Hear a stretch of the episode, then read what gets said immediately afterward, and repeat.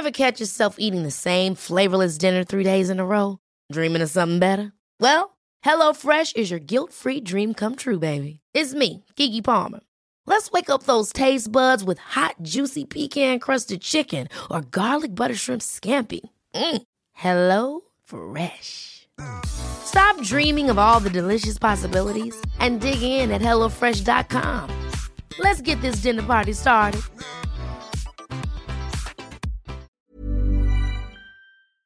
Thank you very much, El Paso. Thank you very much. Rio Grande, we, by the way, I don't know, you heard, right? Donald Trump is not only smarter than most people think he is, I think Donald Trump is smarter than he thinks he is. You're not allowed to own cows anymore. You know, a lot of problems. I think Donald Trump has got like some sort of modeling computer in his mind. Whoa, I told you so. That's what I do. You'll never have it. You need the magic wand. That's what they And say. it sends a signal to his brain and says, go this way, go that way. By the way, we, I, we, let's spend a hundred trillion. Let's rip down every building in New York City. And I want to see somebody try and imitate Michael Jackson. He has this modeling computer that's better than any climate computer that, that guesses what a, a hurricane or something's going to be. And it just sends this information to his mind. Execute the baby. Hey, look, did you ever see anything? Radical murders, murders, murders, killings, murders. Donald Trump's an idiot. What are you talking about? It's like, no, he's not. How about the word caravan? Caravan. How does it compare to a German shepherd? He's a stable genius. What's taking him so long? I heard one of our great geniuses. I got to go. I don't even want to hear about it.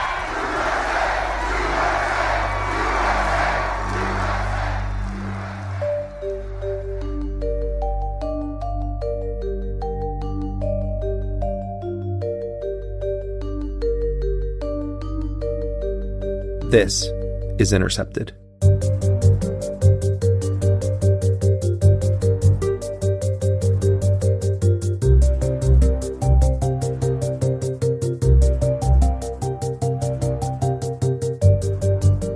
I'm Jeremy Scahill coming to you from the offices of The Intercept in New York City, and this is episode 82 of Intercepted. And last month, the United States recognized the legitimate government of Venezuela and condemned the socialist brutality of the Maduro regime. Everywhere socialism has been, everywhere it's been implemented, it's produced poverty, misery, repression, and despair. You take a look, no matter where. Make no mistake about it, we are at this moment witnessing a concerted, coordinated, bipartisan campaign to overthrow the government of Venezuela. This campaign has at its center a vicious, well funded propaganda machine, and its intent is to bring down a government that, with all of its flaws, faults, mistakes, problems, has tried to build an alternative economic system to neoliberalism. There is a raging debate in Venezuela right now about the policies and actions of President Nicolas Maduro, and the opposition to Maduro is not just right wing puppets of Washington. There are former allies of Hugo Chavez who oppose the Maduro government, and Venezuelans have an undeniable right to choose their elected leaders. But that is not the right of the United States government. It's not the right of Nancy Pelosi any more than it's the right of John Bolton or the Canadian government or the German government or the Colombian government. This is a matter for the Venezuelan people to resolve. It was just two weeks ago Maduro was inaugurated and swore to build what he called 21st century socialism. But he's built an economic catastrophe. Maduro refuses to acknowledge the dozens of countries that recognize opposition leader Juan Guaido, his country's severe economic crisis, nor its desperate need of humanitarian aid. Nicolas Maduro responded today with a show of force. State TV broadcast pictures of him with his military. The way that this story has been portrayed in major U.S. media is that Maduro is a dictator governing an undemocratic regime. He's starving his own people, depriving them of medicine, repressing them with the military, blocking humanitarian aid. This is how propaganda works. This is cut from the same cloth as the machinations leading up to the Iraq invasion. The broader context of why the Venezuelan economy is in the state that it's in, what actually happened in the 2018 presidential election there, the actual agenda of the major U.S. backed right wing opposition, none of this is discussed seriously in the United States. We don't even hear about the advancements made in Venezuela over the past 20 years that have overwhelmingly benefited the poorest and most disenfranchised people. Once Washington declares you a dictator, it's over. Facts no longer matter, context no longer matters, history gets rewritten. This regime change campaign is not about freeing the Venezuelan people. It's about crushing an effort to organize society in a different way. It's about ensuring that free market capitalism and neoliberal agendas are enforced. None of this is to dispute that Venezuelans have an inherent right to challenge their government or to fight democratically to unseat Maduro. There are serious and legitimate debates in Venezuela right now about Maduro's policies and his government. What I'm saying is that the real questions for people in the United States should center around the role of their government, of Washington's true agenda here, and the way that public opinion is being intentionally manipulated in order to support an imperial, economic, and possibly military war. The government of Nicolas Maduro used a fuel tanker and cargo trailers yesterday to block a bridge that connects Venezuela to Colombia. The standoff came as the U.S. sent supplies to the border area. This so called standoff is being portrayed as Maduro blocking humanitarian aid. It's meant to be an inciting incident. It's meant to make us believe that Maduro is a heartless tyrant. But here are the facts. The U.S. is screaming about how Venezuela responded to a reported $20 million in aid. It's being portrayed as though Maduro is intentionally starving his own people by depriving them of this urgently needed American aid. This so called aid from the US and the way that this has unfolded, it's a provocation aimed at justifying whatever moves come next. Here is the fact the sanctions that the U.S. has slapped on Venezuela cost the country an estimated $30 million a day. That should be the scandal. The U.S. is depriving the Venezuelan people of $30 million a day and then turning around and declaring Maduro one of the great monsters of history for blocking a shipment that the U.S. tried to drive into Venezuela without any coordination with the government or with major aid agencies. The International Committee of the Red Cross has refused to participate in Washington's aid stunt with its spokesperson in Colombia saying, quote, we will not be participating in what is, for us, not humanitarian aid. Another senior Red Cross official said that the U.S. aid had a, quote, political tone.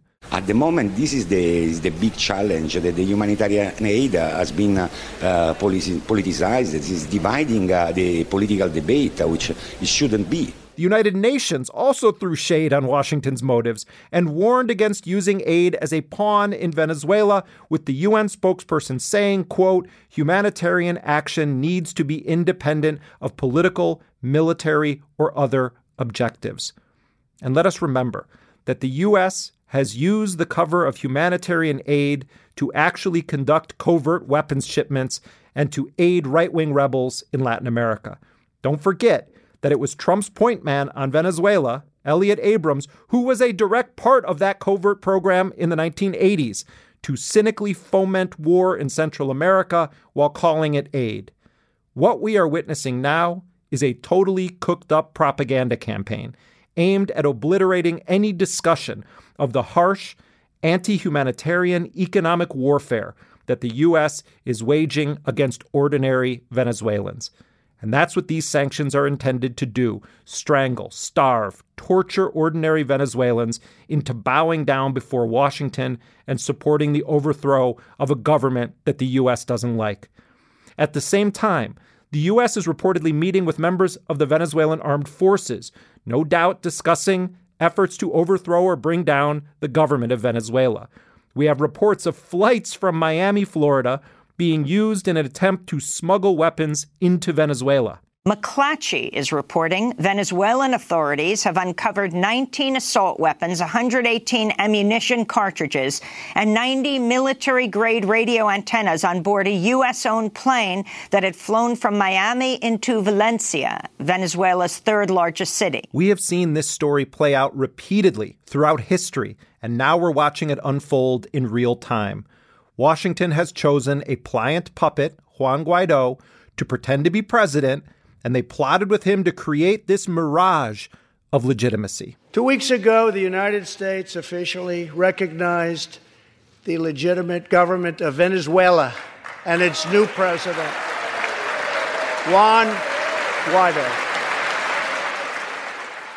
anyone who believes that Donald Trump has the best intentions for the people and nation of Venezuela at heart is willingly participating in a grand lie. We stand with the Venezuelan people in their noble quest for freedom, and we condemn the brutality of the Maduro regime, whose socialist policies have turned that nation from being the wealthiest in South America into a state of abject poverty and despair. But this isn't just Trump. The highest ranking Democrat in the United States, House Speaker Nancy Pelosi, is openly backing this coup d'etat. On Capitol Hill, the Democratic establishment has largely supported President Trump's efforts to oust Maduro. House Speaker Nancy Pelosi tweeted Thursday, America stands by the people of Venezuela as they rise up against authoritarian rule and demand respect for human rights and democracy. In this campaign, the true history of U.S. interventionism must be disregarded. All of the coups, the dirty wars, the election interference, the invasions and occupations, the support for terrorism, the arming and backing of so called rebels, all of this must be ignored or explained away. This, we are told, this is actually a good regime change operation. Let's be honest, the US never intervenes for humanitarian reasons. There is always some nefarious plot or motive at the center.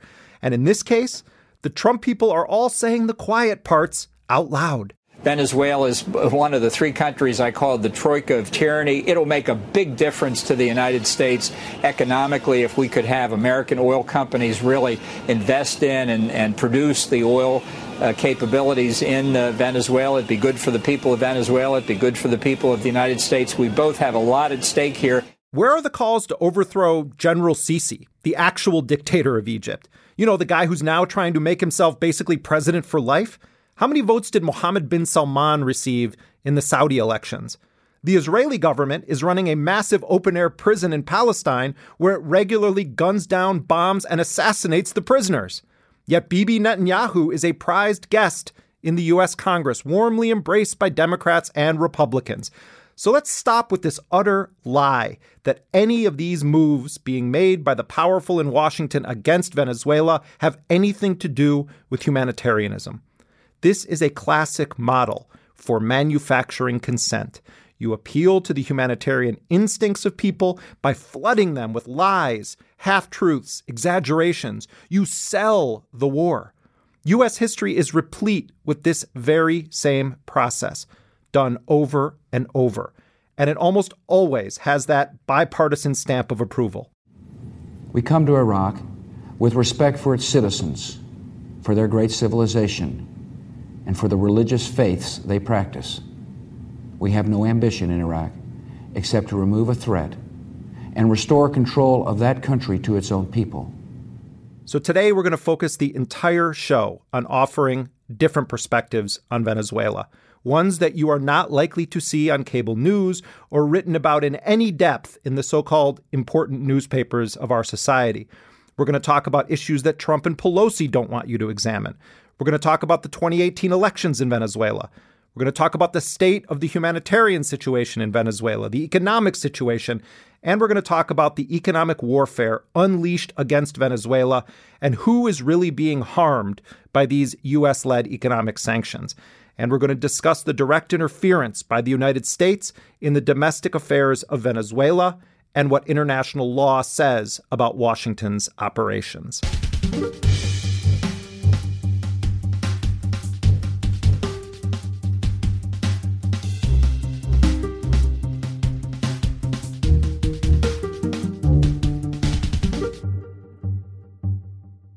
We begin today by getting the Venezuelan government's response to a deluge of allegations leveled against the Maduro government by the Trump administration, by top Democrats, including Pelosi, by the corporate media, and by Venezuelan opposition figures who have asserted that they represent the legitimate voice of the Venezuelan people. Joining me now is Venezuela's Vice Foreign Minister, Carlos Ron. He was named to his post by President Nicolas Maduro following the May 2018 elections.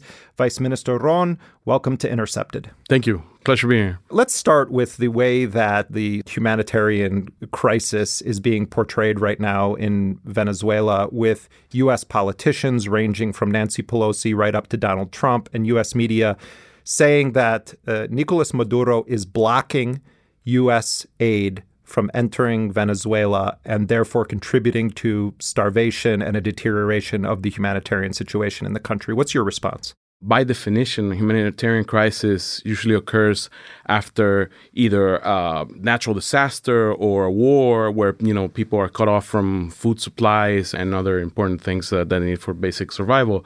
And this is not the case. I mean, in Venezuela, we do have an economic crisis. You know, but a country having economic problems doesn't mean it's in the middle of a humanitarian crisis.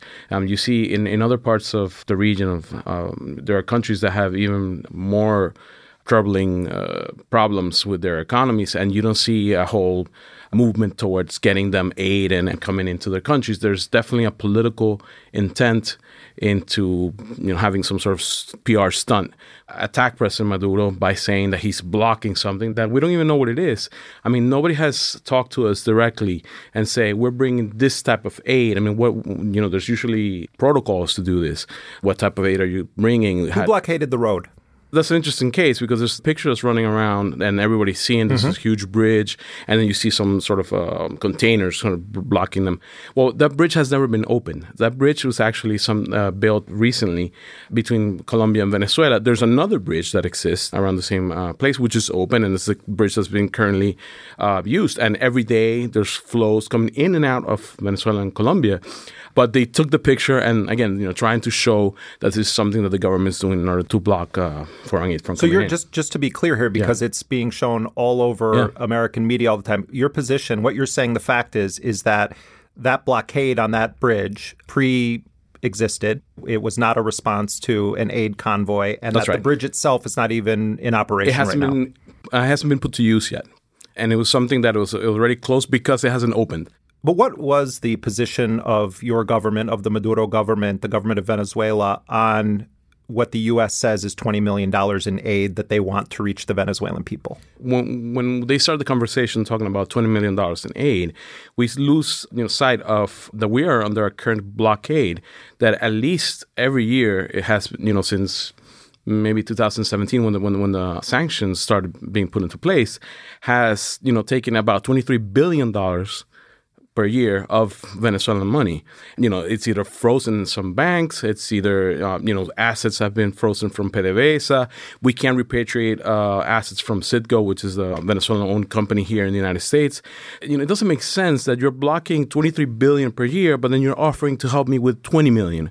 I mean, how, how is that even possible? Right. I mean, even some conservative estimates say that Venezuela is losing roughly $30 million a day in potential revenue because of the sanctions. And we're talking about a one shot $20 million right.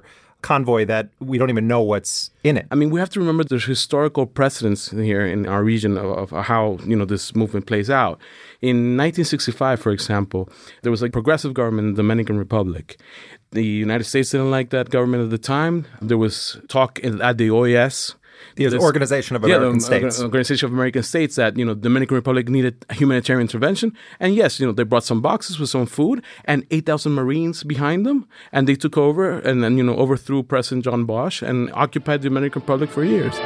A three-man junta has been named to rule the Dominican Republic as a rebel movement collapses. It was an attempt to reinstate exile President Juan Bosch, and U.S. Marines were ordered into the country to protect American lives. So we, we know how this plays out. First thing is they do, they talk about uh, aid, which is always insufficient and, and, trying to create some chaos. And then after that, then you argue that you need an intervention, a military presence, because you have to protect the aid and you have to protect the people that the aid is going to. And then at the end of the day, you end up invading and taking over the country. I mean, this is something we've seen play out. And well, and Elliott Abrams himself was a part of this in the 1980s. Abrams, of course, now the Trump administration's point man, but he and Oliver North, and, and this is now a publicly widely accepted fact, use the cover of humanitarian aid to smuggle weapons and other supplies to the Nicaraguan Contras in the 1980s. Now, no one is denying that now. That's why you have to uh, pay attention about you know organizations that actually take care of humanitarian aid around the world, like the United Nations, like the Red Cross, and they're questioning this. The Red Cross, International Red Cross, says you know humanitarian aid is something that needs to be impartial, neutral, universal, independent, not politicized and they said, you know, this is not humanitarian aid. And they made that distinctions because they know there's something else going on here. And what that something else is every time the U.S. government speaks about this humanitarian aid, they make sure they send a message to the Venezuelan military and say, you know, the Venezuelan military should turn against Maduro and, you know, get this aid to the people. So it's actually a call for the military to turn against a constitutionally elected president. There's been reports, and it seems that most of them are based on anonymous U.S. officials, but there are reports that U.S. representatives have been meeting with members of the Venezuelan military clandestinely. What what information do you have about that? I wouldn't be surprised because, you know, ever since President Chavez came in, in in late 1990s, there has always been attempts to overthrow the government. And there's always been uh, attempts from military to try to coordinate with outside interests and, and, and, and do this. There was an attempt, assassination attempt, back in August against President Maduro. Some of the people that were at least involved are either living in the United States. You know, we, we send the paperwork to see if they could get extradited and we can uh, have a trial on some of these people. We're still waiting for a response on that. Are you so, referring to the attempt to kill Maduro with a drone? Yes. You're, you're saying that Venezuela has identified suspects that it wants extradited from the United States? There were people that caught around these events and that told us these people were involved. And so we've requested investigations on, on these people and to see if you know they can be extradited and, and put to trial in Venezuela. And we're still waiting to hear from them. So that the U.S. has not responded at all to those requests? Um, nobody has been sent over for investigations. Nobody has been put into jail for, for any of these, uh, or at least questioned as, as far as my knowledge. Um, what about the appointment of Elliott Abrams as the point man right now? I mean, what's the perspective of the Venezuelan government on Elliott Abrams being the the lead party assigned to deal with Venezuela now? We've always uh, maintained that we are willing to dialogue with anyone in the U.S. government. I mean, President Maduro has repeatedly asked uh, President Trump, uh, you know, for a conversation, and we're always open to dialogue as long as is respectful of our sovereignty and our self determination. Anything, you know, pointing to another direction, obviously, is is of concern, and you know the you have uh, officials such as uh, John Bolton as Secretary of State, Vice President, you know, saying very um, interventionist uh, or using a lot of interventionist rhetoric, calling for the uh, military to rise against President Maduro, calling our elections or political system illegitimate, and it's something very difficult to deal with. And that's why President Maduro was faced with the option of breaking relations because it's something that's unacceptable. What, what can you tell us about the uh, announcement by Venezuelan authorities that they had confiscated this cache of illegal weapons that were allegedly, according to the government, smuggled into Venezuela from Miami? There were assault rifles, explosive charges, radio antennas, latest generation smartphones that came in on a Boeing 767 cargo flight from the 21 Air Company to Valencia Airport. Well, again, it's the sort of thing that, that tells you that there's some intent of uh, producing violence in Venezuela of, or violent overthrow of the government. I mean, investigations have to you know run their course, but why would these weapons be you know coming into the country at, in a time such as this?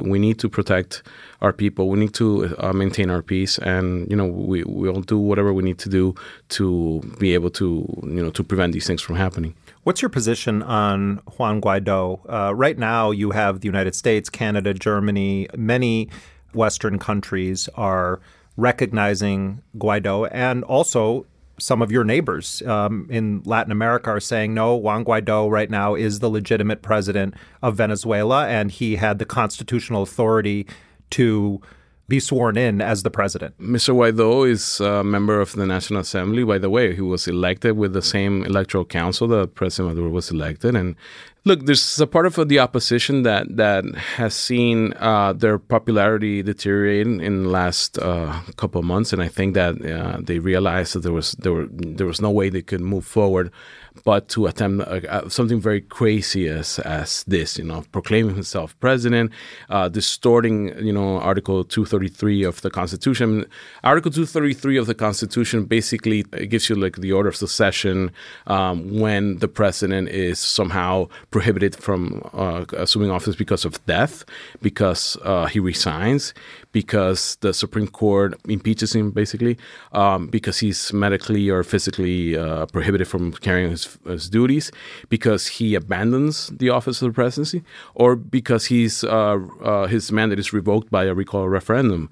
None of these things have taken place. So, and by the way, it's unconstitutional just because the fact that by Constitution, the only body that interprets legally the Constitution is the Constitutional Court of the Supreme Court.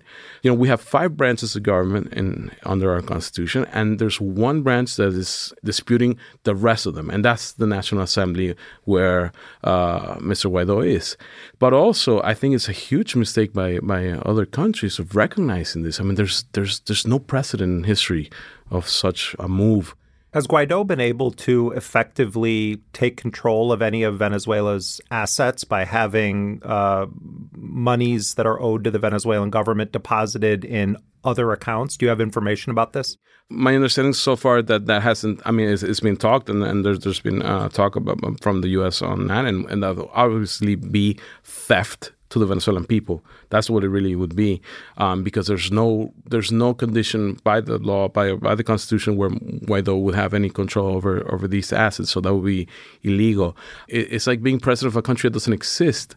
Uh, you know, and all these other right-wing conservative governments, pressured, by the way, by the United States, are falling into line of you know this recognition, where you know, uh, again, recognizing a, a non-existent government and and and being blind to a reality of you know that affects 30 million Venezuelans. The United Nations estimates somewhere around 3 million Venezuelans have left the country since 2015. Your position, you meaning the Venezuelan government's position, is that there is not a humanitarian crisis in the country, that this is something that has been manufactured by, by policy. Um, why are these people fleeing the country? No, like I said before, you know, we we've had an economic crisis, you know, in the last couple of years. I mean, that that we're not denying. I mean, that's something that's a reality. Entirely the fault of U.S. sanctions and intervention. And you know, the things. I mean, the problem started with uh, low prices of oil, for example, in, in um, you know around 2014, and you know, so we we have there there are sanctions that are on paper that are very clear set. Like for example, we can renegotiate that, which many other countries do, and and we can't do that because of the sanctions. But there are other sanctions that that are actually take place uh, without being on paper. I mean, for example, um, OFAC has issued warnings to the, the financial system in the U.S.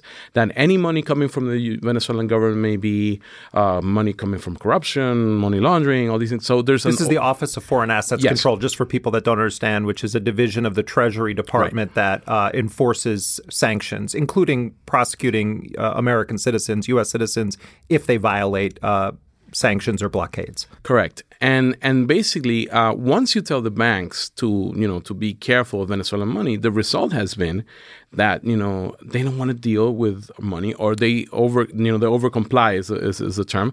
So those sanctions are really uh, and, and, you know not only the ones that are written down that are clear cut but the you know the over compliance and all these issues are making everyday life for Venezuelans much more difficult. So going back to to the issue of migration yes some people have left because some of these conditions. Um, but again, you know, the numbers is something that we have to dispute because you know you have people, for example, that that that leave on you know by road, uh, and then they'll go into Colombia and get counted once, then they'll go into Ecuador and get counted again, and then in Peru, and then and then you know uh, the same person gets counted three, four times. Do you dispute that number then? Yeah, and then and, and you, wait, so you dispute the three million? No, I, I, I think it's something that we have to look at because we we we we've asked many of these countries, and this is why there's a, a sort of hypocrisy in in many of these uh, conservative governments with regards to these issues, because we've asked many of them to give us their data to try to see how we can find a solution as well, how we can help our citizens that are there because they have necessities too. I mean, they have, there's consular attention that they need to get. I mean, there's uh, all these issues that we, we have to take care of. And we've flown, you know, over, I think over 10,000 people back home already. So so we, we wanted to have the numbers and see, you know, the, the information of what, what is it that, that's out there. And these governments won't share them with us. Hmm. the issue of U.S. military threat. Is Venezuela prepared militarily for any kind of U.S. military incursion or financing or arming of groups that could try to stage a an uprising against the Maduro government? Obviously, there's there's a history here, and especially it's a history related to the people that are in charge of making these decisions. I mean, these are people that were um, tied to the Iraq War. I mean, when you see uh, John Bolton coming out and speaking and saying it would be really important for American companies to go back to Venezuela and increase production and retake production. And that mentality, obviously, is something that we're concerned. Look, we don't want war. I think we, we again we believe in diplomacy. We'll talk to whoever we want. To, we need to talk to to avoid a war. I think uh, our people are counting on. I mean, I'm a diplomat, and that's that's that's our that's our duty. I think we have a lot of pressure right now because I think it, it's it's up to us to make diplomacy win, and that's what we're here after. But at the end of the day, um, you know, Venezuela has an armed force, and be- besides the armed force that Venezuela has, Venezuela has its people, and they're very proud people that are very proud of their history. We're not going to give in to any threat, and and we hope it never comes to that because we don't want to see our people go through that suffering. But if we have to defend ourselves, we're ready to do so every time the opposition or these various opposition groups hold a demonstration, we're shown the images. Um, but there also have been massive uh, pro government demonstrations. Uh, massive Chavista demonstrations, Bolivarian uh, demonstrations that are not shown on the news. I bring this up because I want to ask you clearly, there are significant numbers of Venezuelans that want you guys gone. Mm-hmm. This is it is not the case that there's just like a handful of people in a mm-hmm. corner. What is your strategy, you meaning the government, in reconciling? This isn't about Leopoldo Lopez or Juan Guaido. Ordinary people are divided on this, and I don't mean to make it sort of like a both sides thing, uh, because I do think that the propaganda campaign is being waged against the Maduro crowd and against the Chavistas. But how do you reconcile? Because it is a divided country. How how can you possibly find a way forward given the way the gauntlet is thrown down now that it's you're either with Guaido or you're with Maduro? It's a lively democracy. I mean, you you have and you have uh, disagreements, and that uh, we have. So so I think part of the way of reaching out is is making things available for for everyone without discriminating. And the other thing is calling for dialogue. President Maduro has been a president that has called for dialogue with the opposition at least, at least 400 times in you know public television, and you know and he's sincere about this. The problem is that sometimes we don't know which opposition to talk to because there's many oppositions because they you know they don't. They, it's difficult for them also because they have different views. You know to to sit down and and and and find a, a, a common voice.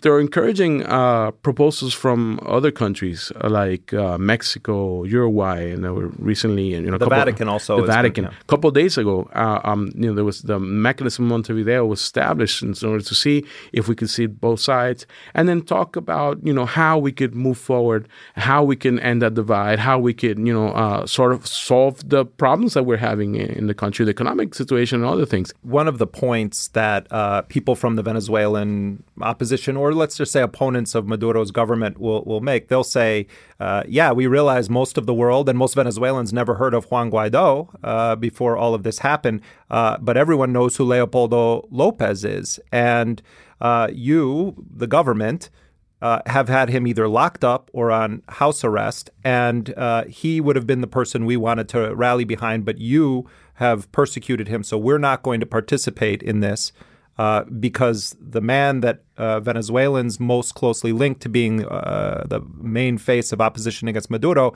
is basically under either an imprisonment or house arrest. Well, I why think- is Leopoldo? Where is Leopoldo Lopez right now? I believe he's under house arrest, and Uh, and why? He, and uh, well, because he he uh, he led uh, he had a trial, and on, and on the trial he was uh, condemned about because of leading uh, protests in 2014 that led to the death of at least 43 Venezuelans, and it was an incitement of violence. And if you would have had anybody here do the same thing, um, you know, there's laws, there's, the RICO laws, and there's other uh, here in the United States that that does the same thing. I think it's people that have that have always opted for violence instead uh, of you know playing the democratic game because they know they don't they don't reach the average Venezuelan. That's the thing. I mean, the, the- people understand that the continent changed in the last twenty years. You know, people uh, uh, want more participation. People want to take they, they to take, be taken seriously. People, you know, that were excluded historically for the first time, you know, were enfranchised and, and felt represented by, by, by people that govern them. And so now you won't, it's very hard to find uh, anyone who willingly vote for uh, the agenda, the neoliberal agenda that called for uh, privatization or, you know, no, no uh, public uh, support for, you know, welfare or support for the, the communities. You know, these are people that want to privatize higher education. These are people that want to privatize the health sector. These are people that don't even, want to have public schools uh, for you know grammar schools. They can't sell that anymore. So when once you you you your project is not something you could sell on an election, then you have to find other ways. And they go and they turn to violence, and and that's what and that's what historically has been happening since 2014 uh, from Venezuela. These people have been trying to obtain power by producing violence, by producing a coup, by having somebody assassinate the president, by having the United States intervene and take over and then make a mess. Mr. Guaido was elected to National Assembly with 97,000 votes, I believe, and in, in a party that is only represented by four, 14 members of the National Assembly. How is that more legitimate? How is that possibly more legitimate that a president who was reelected in May of uh, last year with over six million votes in um, a, in a, an election of nine million that where nine million people voted. I mean, sixty seven percent of the vote. I mean, there's we can't. It's, it's not even something that could be compared. That's the thing. These are people that whose political projects are not viable anymore, and they're trying to impose themselves by violence or by having somebody outside come in and put them in, in government. We're going to leave it there. Carlos Ron, thank you very much for joining us. Thank you. Pleasure. Carlos Ron is the Vice Foreign Minister of Venezuela.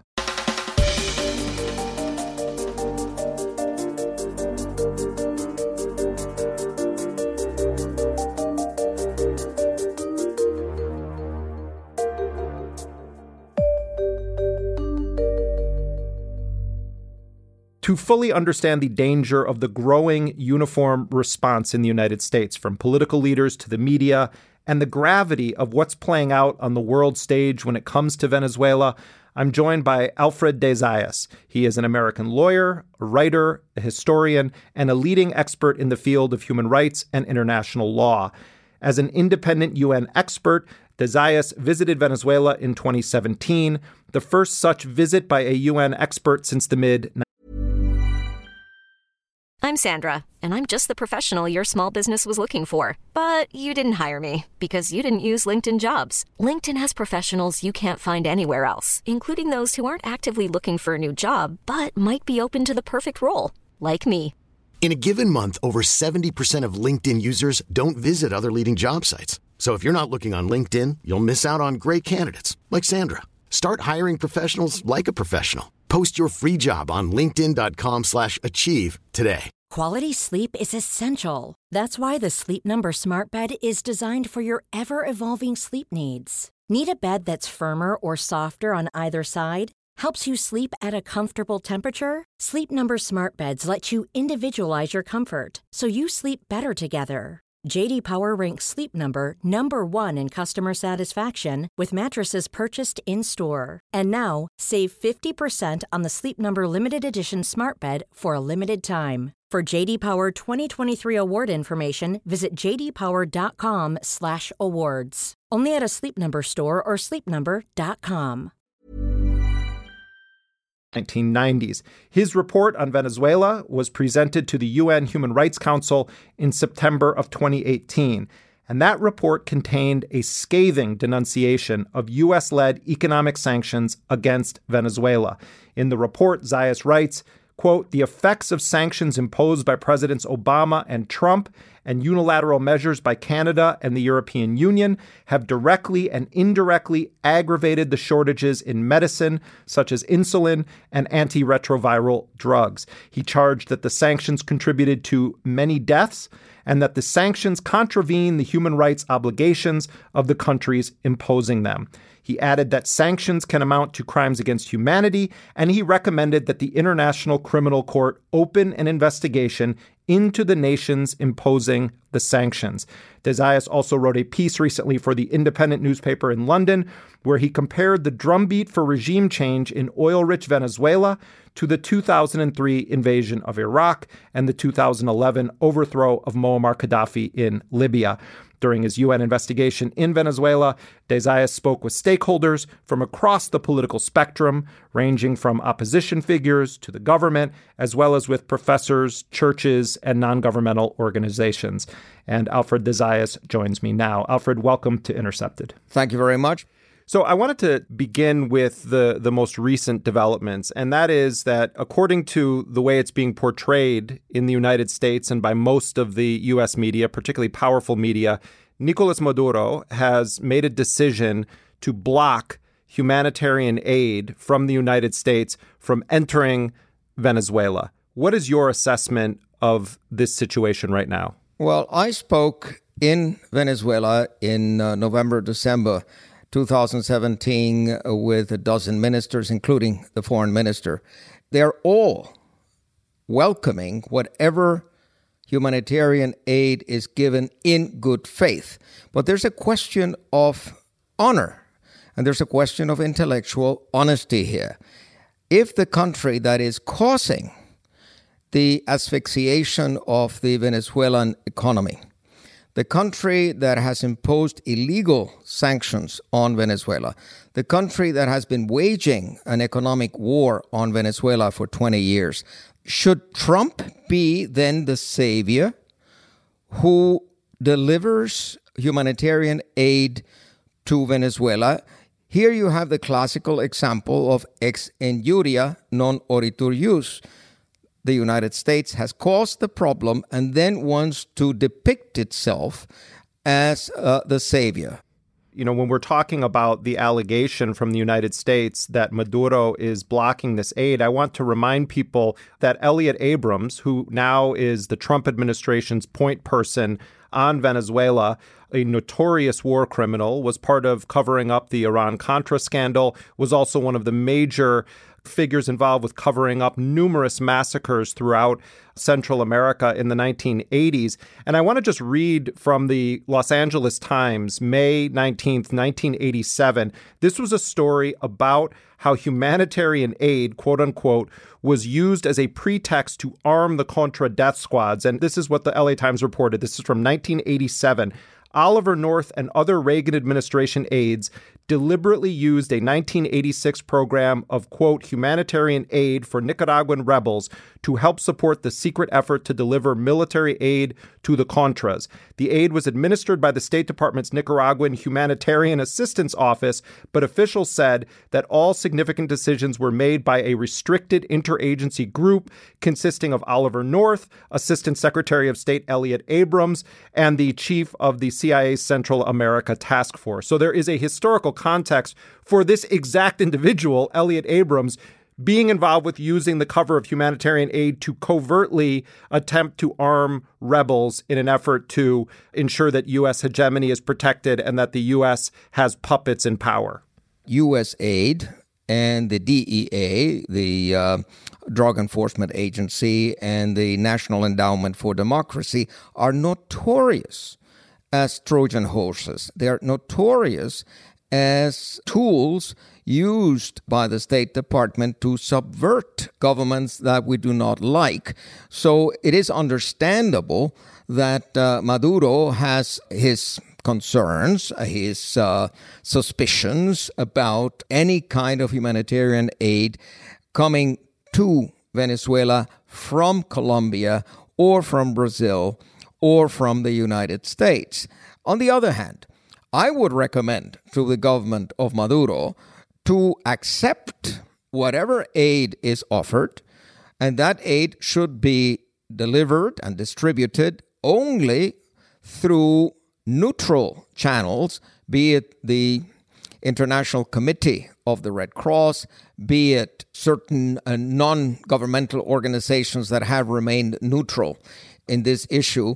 In any event, the government has a right to monitor what enters the country because it's not impossible that together with the humanitarian aid, together with food and medicines, that also weapons, drugs, or other kind of contraband would be brought into the country. So this is a complex issue, but for the media, of course, it is a bonanza. It's not just uh, the media coverage. Uh, you see this love fest going on between Democrats like Nancy Pelosi and notorious neocons like John Bolton, who Bolton was praising Nancy Pelosi the other day on Twitter because she released a statement uh, saying that she supports the recognition of Juan Guaido as the legitimate interim president of Venezuela.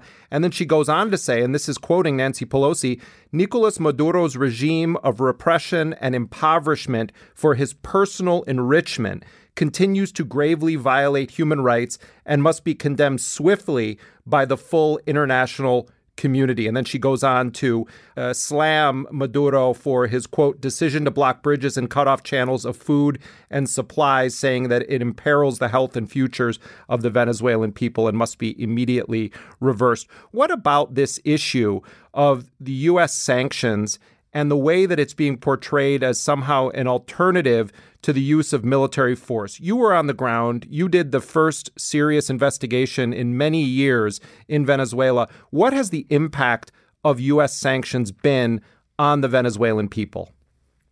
Well, the beginning of the problems with the Venezuelan economy goes back to 2013 14 when the oil prices fell dramatically. For a country like Venezuela that depends 90 95% on the sale of oil, obviously this is a major disaster when you end up having 50% of what you used to have. Now, normally, a country as wealthy as Venezuela would be able to issue bonds to increase its, uh, sovereign debt, which was actually very low in comparison to the sovereign debt of most countries, uh, should be able to borrow money to bridge the gap. What the United States did, and what the United States had been doing for 20 years, is increasing the pressure, increasing the um, economic war and then applying sanctions. Today's action is focused on restricting the regime's access to American debt and equity markets. Maduro may no longer take advantage of the American financial system. What bothers me with this whole uh, media campaign is that they have weaponized human rights. But we already saw it back in the year 2003. In 2003, George W. Bush decided he wanted to destroy Iraq and he wanted to take the oil in Iraq. I mean, there was no danger at all emanating from Saddam Hussein to the United States or to its neighbors. On the other hand, they invented the myth of weapons of mass destruction. It was carried by the mainstream media. The ocean of lies. Colin Powell lying to the American people, lying to the world, lying to the United Nations, saying that they are weapons of mass destruction. Saddam Hussein and his regime have made no effort, no effort to disarm as required by the international community. Indeed, the facts and Iraq's behavior show that Saddam Hussein and his regime are concealing their efforts to produce more weapons of mass destruction. I mean, it is so shocking. We have learned nothing from it. I mean, the kind of manipulation of public opinion that occurred in 2003 is very similar to the manipulation of public opinion that we witness today with regard to Venezuela. It is shocking that whenever Trump commits a major violation of international law by imposing sanctions on uh, the poor people of Maduro, sanctions kill. People tend to forget that. People think that, oh, the malnutrition is just the result of the socialist system that always fails. It's not that the socialist system necessarily fails. We are making sure that it fails. We're making sure that it fails by asphyxiating the economy through sanctions and through a financial blockade. Going back to Nancy Pelosi, applauding the president when he violates international law. Now, that is a direct violation of Articles 1 and 2 of the United Nations Charter. That is a prohibited interference in the internal affairs of other states. That is also a violation of Chapter 4, Article 19 of the Charter of the Organization of American States. But that makes Trump suddenly presidential. And why is he doing that? Venezuela has the largest oil reserves in the world. It has huge gold reserves and bauxite re- uh, reserves and coltan uh, reserves. There is an enormous market there. There are trillions of dollars in profit to be made. And that is what Trump and here there's no difference between the Democrats and the Republicans. They are both in favor of looting Latin America. The underlying statement that precedes all of their criticism or the, the support that they throw behind Juan Guaido, they'll say, look, Maduro is an illegitimate president. The election in 2018 was illegitimate. The leading opposition figures were put in prison. The vote was rigged. People did not participate in large numbers because the opposition boycotted it. What is your response to the political figures in the United States that run the gamut from Nancy Pelosi to John Bolton who say those elections were fraudulent and that is why we're in this crisis right now? Well, they are wrong, number one. Number two, they are spreading fake news, a narrative that has very little to do with what transpired in uh, Venezuela. The former prime minister of Spain, Jose Luis Rodriguez Zapatero, hosted in the years 2016, 17, 18 negotiations between the opposition and the government. It was supported by the Vatican, it was supported by the uh, president of the Dominican Republic. Three uh, Latin American states uh, were advising the government of Venezuela, and three were advising the opposition led by Julio Borges. Now, one of the principal demands of the opposition was to advance the presidential elections. And the agreement that was reached on the 6th of February 2018 provided for advanced presidential elections in April of 2018. So that as a concession to the opposition, that as a satisfaction of the demands of the opposition to have elections. Now, the opposition knew very well that they could not win the elections. Knowing that, they decided to boycott them. After days of deliberations, Venezuela's opposition Democratic Unity Coalition had stood united, saying it would boycott the early presidential race. Now, the system, and I spent hours with the Electoral Commission in uh, Venezuela, their system of security for any election is nearly foolproof, as confirmed repeatedly by the Carter Center. The Carter Center, of course, is run by former U.S. President Jimmy Carter and actually is a U.S. Uh, funded entity that praised the integrity of Venezuela's electoral system. Well, I saw it myself. I spent time studying it. So I have no doubt whatever that indeed 47% of the population voted and that 68% of that vote went to Maduro. Now, Obviously, Leopoldo Lopez was in house arrest. Why? Because he had been calling for violence. I mean, in any country, if you are inciting violence, that is a criminal offense under any penal code. there are many other opposition leaders who could have run in those elections, but decided simply strategically not to participate. So they are trying to wage war from outside the country. They are asking the United States to increase the sanctions, although they know themselves that sanctions kill. And these are the leaders that the mainstream uh, media in the United States are applauding. You have argued that as the heads of government, Chavez and Maduro ultimately bear overall responsibility for the economic crisis. But then you go on to talk about their failure to understand the, what what forces will strike back at you when you go after the, the the biggest hegemon in the world. Talk a little bit about the mistakes you think Maduro and Chavez made as they explored this socialist economic model and taking on such a powerful entity as the United States government? These people are committed to an ideology. And what I told them uh, look, you have too many ideologues in the government, you don't have enough technocrats, so you absolutely must rely on the technocrats. You must sit down with Fedecámaras. You must sit down with the private sector. You must sit down with the uh, entrepreneurs in Venezuela and make sure that they make money.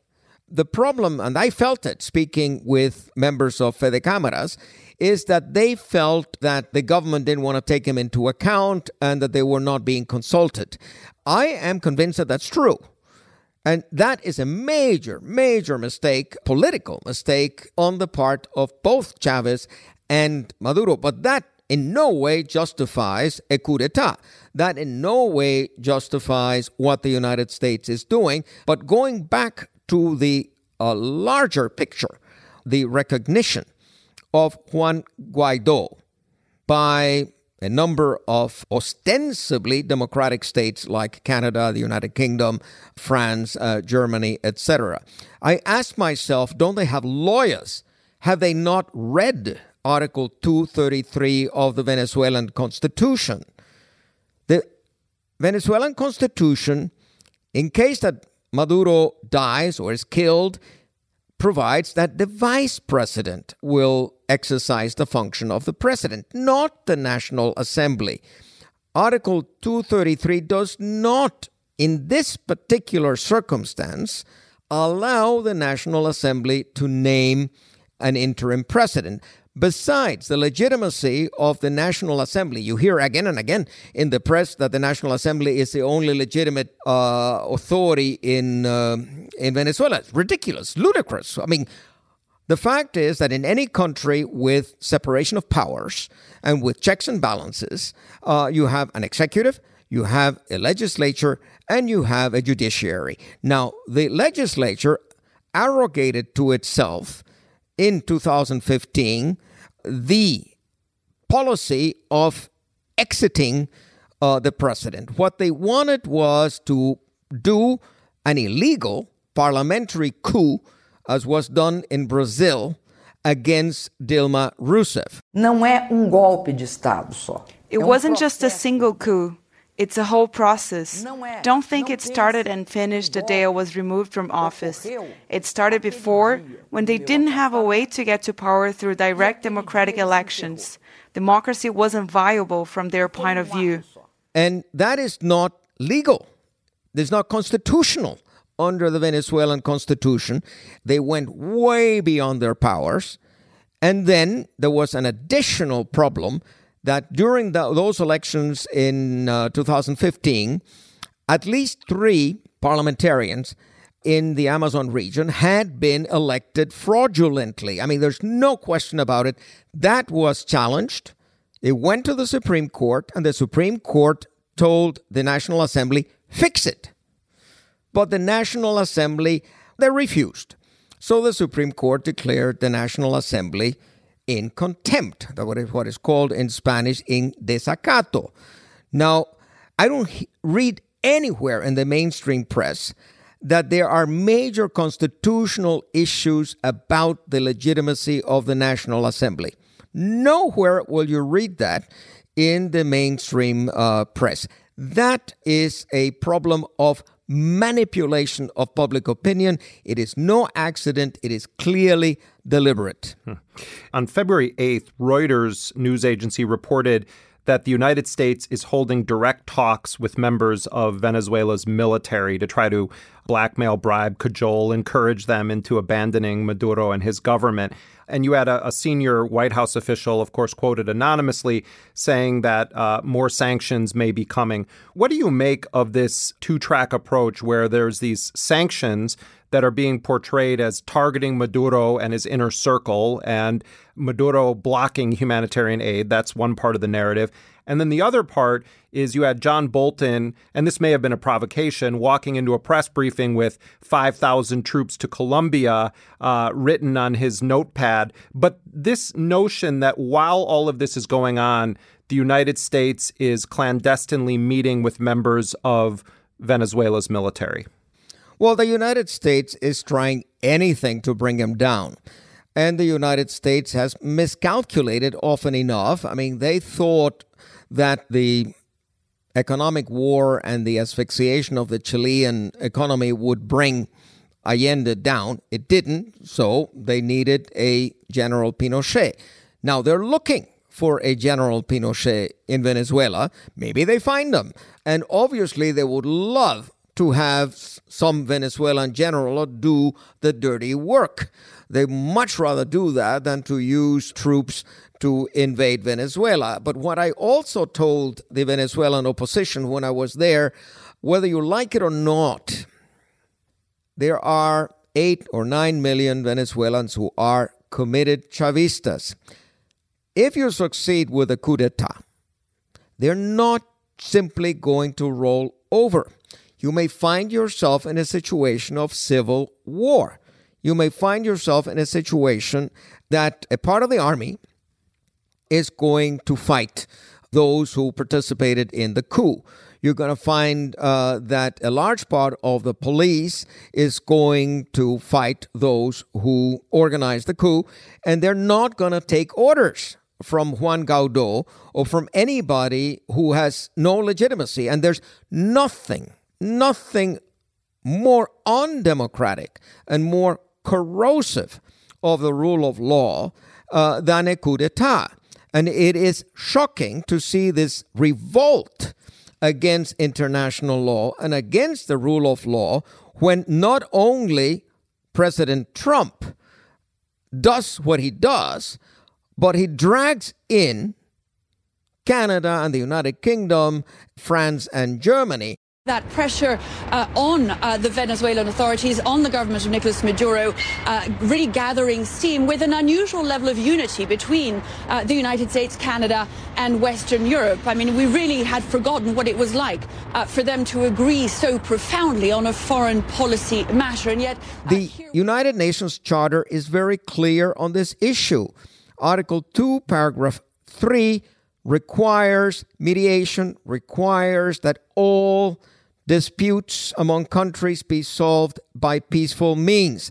That is the purpose of the invitation of Mexico and Uruguay to the Montevideo talks, to the Montevideo mechanism that is trying to mediate between the opposition and uh, the government. I told the opposition when those who, of the opposition whom I met, and also several opposition non-governmental organizations, every human being in Venezuela has human dignity, including the Chavistas, including those who support Maduro, and there are 9 million of them.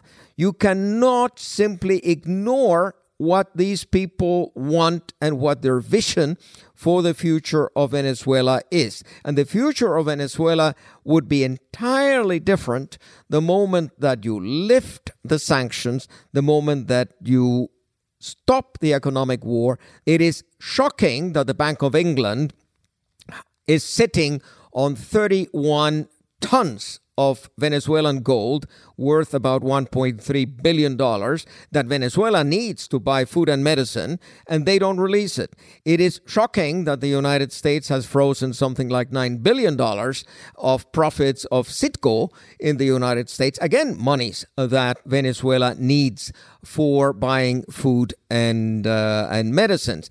I have argued that this deliberate homicide, this premeditated homicide of Venezuelan people constitutes a crime against humanity.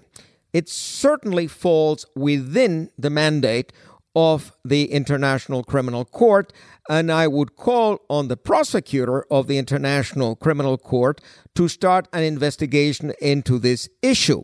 What can Maduro do right now that would bring a resolution? Because it seems like the United States and its allies are pretty intent on overthrowing him, bringing him down, or fomenting a coup. What I would recommend the uh, Venezuelan ambassador to the United Nations in uh, New York uh, and for the Venezuelan government is to get the non aligned movement and to get other important groupings in the United Nations to adopt a resolution, first of all, condemning the sanctions and condemning the adverse human rights impacts of the sanctions. That did nothing in Iraq, it does nothing in Palestine. Uh, that is true, but you have to have some arguments on the other side. International law will support the legitimacy of Maduro as the only legitimate president. And then it gets vetoed by the United States if it ever comes in front of it uh, of the Security Council? Of course. Uh, in the Security Council, uh, you can count on a veto against any resolution favoring Venezuela. But there is another avenue. Article 96 of the United Nations Charter provides for the International Court of Justice taking legal questions referred to it by the General Assembly and issuing advisory opinions. I think an advisory opinion on the situation now in uh, Venezuela, on the kind of flagrant violation of Article 2, Paragraph 4 of the UN Charter, that would help in the argument that Maduro has that it's not just Venezuela that it's at stake. International law is at stake. International order is at stake. We have here a frontal attack on international law, on principles of customary international law. It is prohibited to do what the United States is doing in Venezuela. And a reminder from the International Court of Justice in the form of an advisory opinion would be, at this moment, I think, crucial. Alfred de Zayas, thank you very much for joining us and for your analysis. Thank you very much. Alfred de Zayas is an American lawyer, writer, historian, and a leading expert in the field of human rights and international law. From 2012 until April of 2018, he was the United Nations independent expert on the promotion of a democratic and equitable international order. He was appointed by the UN's Human Rights Council. At the moment, he's teaching international law at the Geneva School of Diplomacy. You can find him on Twitter at Alfred de Zayas. We will link to his official UN report on Venezuela on our episode page.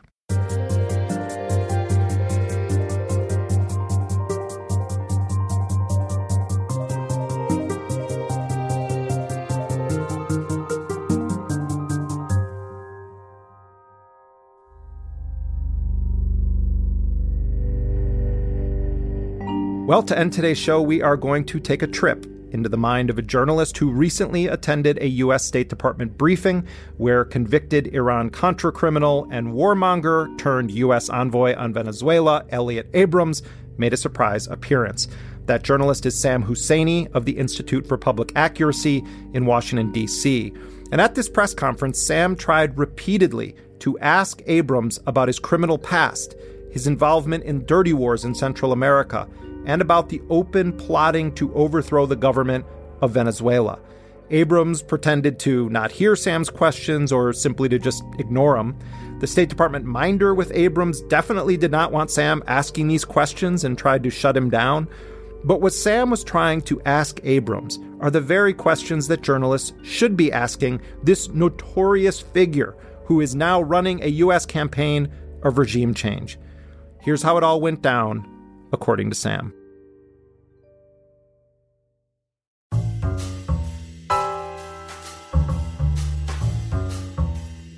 I'm sitting there waiting, reading a piece in the British Independent by Alfred de Zayas, former UN expert who visited Venezuela, issued a long report. New spokesperson is coming out. I don't even remember his name. Let's see if I can. Oh my God. It's Abrams. I can't believe that they're bringing him out. God, maybe I should have seen it coming. We have a special guest today, special representative for Venezuela, Elliott Abrams. Elliott, please. Thank you. Thanks. Elliott Abrams. You know, it's one of these people, it's like Richard Nixon or Henry Kissinger. You, you don't know if it's really him or if it's somebody with a mask. A few comments to start. Two weeks ago, Juan Guaido and the democratically elected National Assembly took the courageous and constitutional step of declaring Guaido interim president and forming a transitional government while working toward free and fair elections. We, the United States, recognized Guaido as the interim president on January 23rd. As of today, Elliott Abrams, specialty of ensuring death squads and faction fighting. My God, I can't believe it's come to this. Make America great again matter which way the American public votes, they get some version of the nonstop interventionism, some flavor of it. Elliott Abrams. Thanks, Robert. Um, uh, just on the um, contact group, you mentioned at the beginning that 23 European countries now recognize Guaido. Matt Lee. Matt Lee. God. He gets the first question. That's good. They tried to take away, they, they did take away his first question the last time. If you ask questions that are too tough, Matt, you're not going to get the first question anymore like the AP reporter traditionally does. Uh, time for dialogue is passed. And secondly, if 23 European countries have already de recognized Maduro, how do you think that the contact group is dialogue, you know, well, I, I, I hope they're going to follow uh, the position of the United States, which is that uh, the only worthwhile message to the Maduro regime is it's time to end the dictatorship in Venezuela. This question seems disappointing to me. And the next question Bloomberg seems tepid. I gotta do something. What am I gonna sit here like a potted plant, holding my hand up in the air? They're not gonna call on me. They're not gonna call on anybody who asks a tough question around here. I mean, it's Abrams. He's got a rap sheet mile long, and he's being questioned like it's a normal news conference or something, which is bad enough as it is with a normal spokesperson. Gotta go for it. Let's go to Reuters. Excuse me, sir. No, no. Order. No, no, no, no. So I asked in turn. I mean, it's really something for you to be out here talking about human rights when given your rap sheet. You're a convicted felon, arguable war criminal. He cut me off. Spokesperson. That's his function up there. I ask about them refusing to take tough questions, about Abrams take, talking about human rights while having back death squads. They refuse to take all my questions. Sir, how long can you say that? Um, when did the when did the I don't overtalk the other reporters. I try to get my question in. They drown me out. Halfway through, I think, God, I better turn on my iPhone and record what I'm asking because they're not going to put it on their audio feed. I turn it on. Haven't the sanctions had a crushing effect? The UN Special Rapporteur says the sanctions are crushing the Venezuelan people. I keep asking my questions. So you're claiming the U.S. isn't interfering in any way?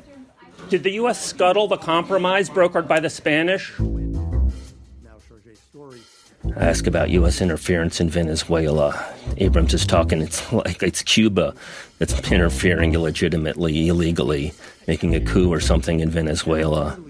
I ask about the UN expert and his report saying that sanctions were crushing the Venezuelan people. They don't talk about that when they're talking about how bad the Venezuelan people got it, don't have medicine. They don't take a single one. I appreciate it. Thanks for coming today. There we go. Abrams walks off. I get my last question out as he's leaving. The spokesperson takes over, the deputy spokesperson, whoever he is. On my way out, one of the State Department officials says she'd hope that I wouldn't call out questions like that. I say if we're going to bring back the bad parts in the 1980s, we should bring back the good parts. That again was Sam Husseini of the Institute for Public Accuracy in Washington, D.C. You can find him on Twitter at Sam Husseini. And that does it for this week's show. If you are not yet a sustaining member of Intercepted, you can log on to the intercept.com slash join to join the more than 3,000 other people who are already sustaining members of this program. Intercepted is a production of First Look Media and The Intercept. You can find us on Twitter at Intercepted. Our producer is Jack D'Isidoro, and our executive producer is Leital Molad. Laura Flynn is associate producer. Elise Swain is our assistant producer and graphic designer. Rick Kwan mixed the show. Transcription is done by Nuria Marquez Martinez. Our music, as always, was composed by DJ Spooky. Until next week, I'm Jeremy Scahill.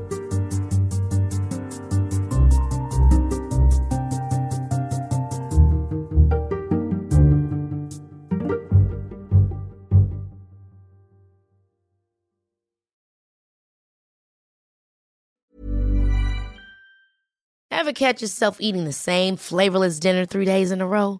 Dreaming of something better? Well, HelloFresh is your guilt free dream come true, baby. It's me, Keke Palmer. Let's wake up those taste buds with hot, juicy pecan crusted chicken or garlic butter shrimp scampi. Mm. Hello Fresh.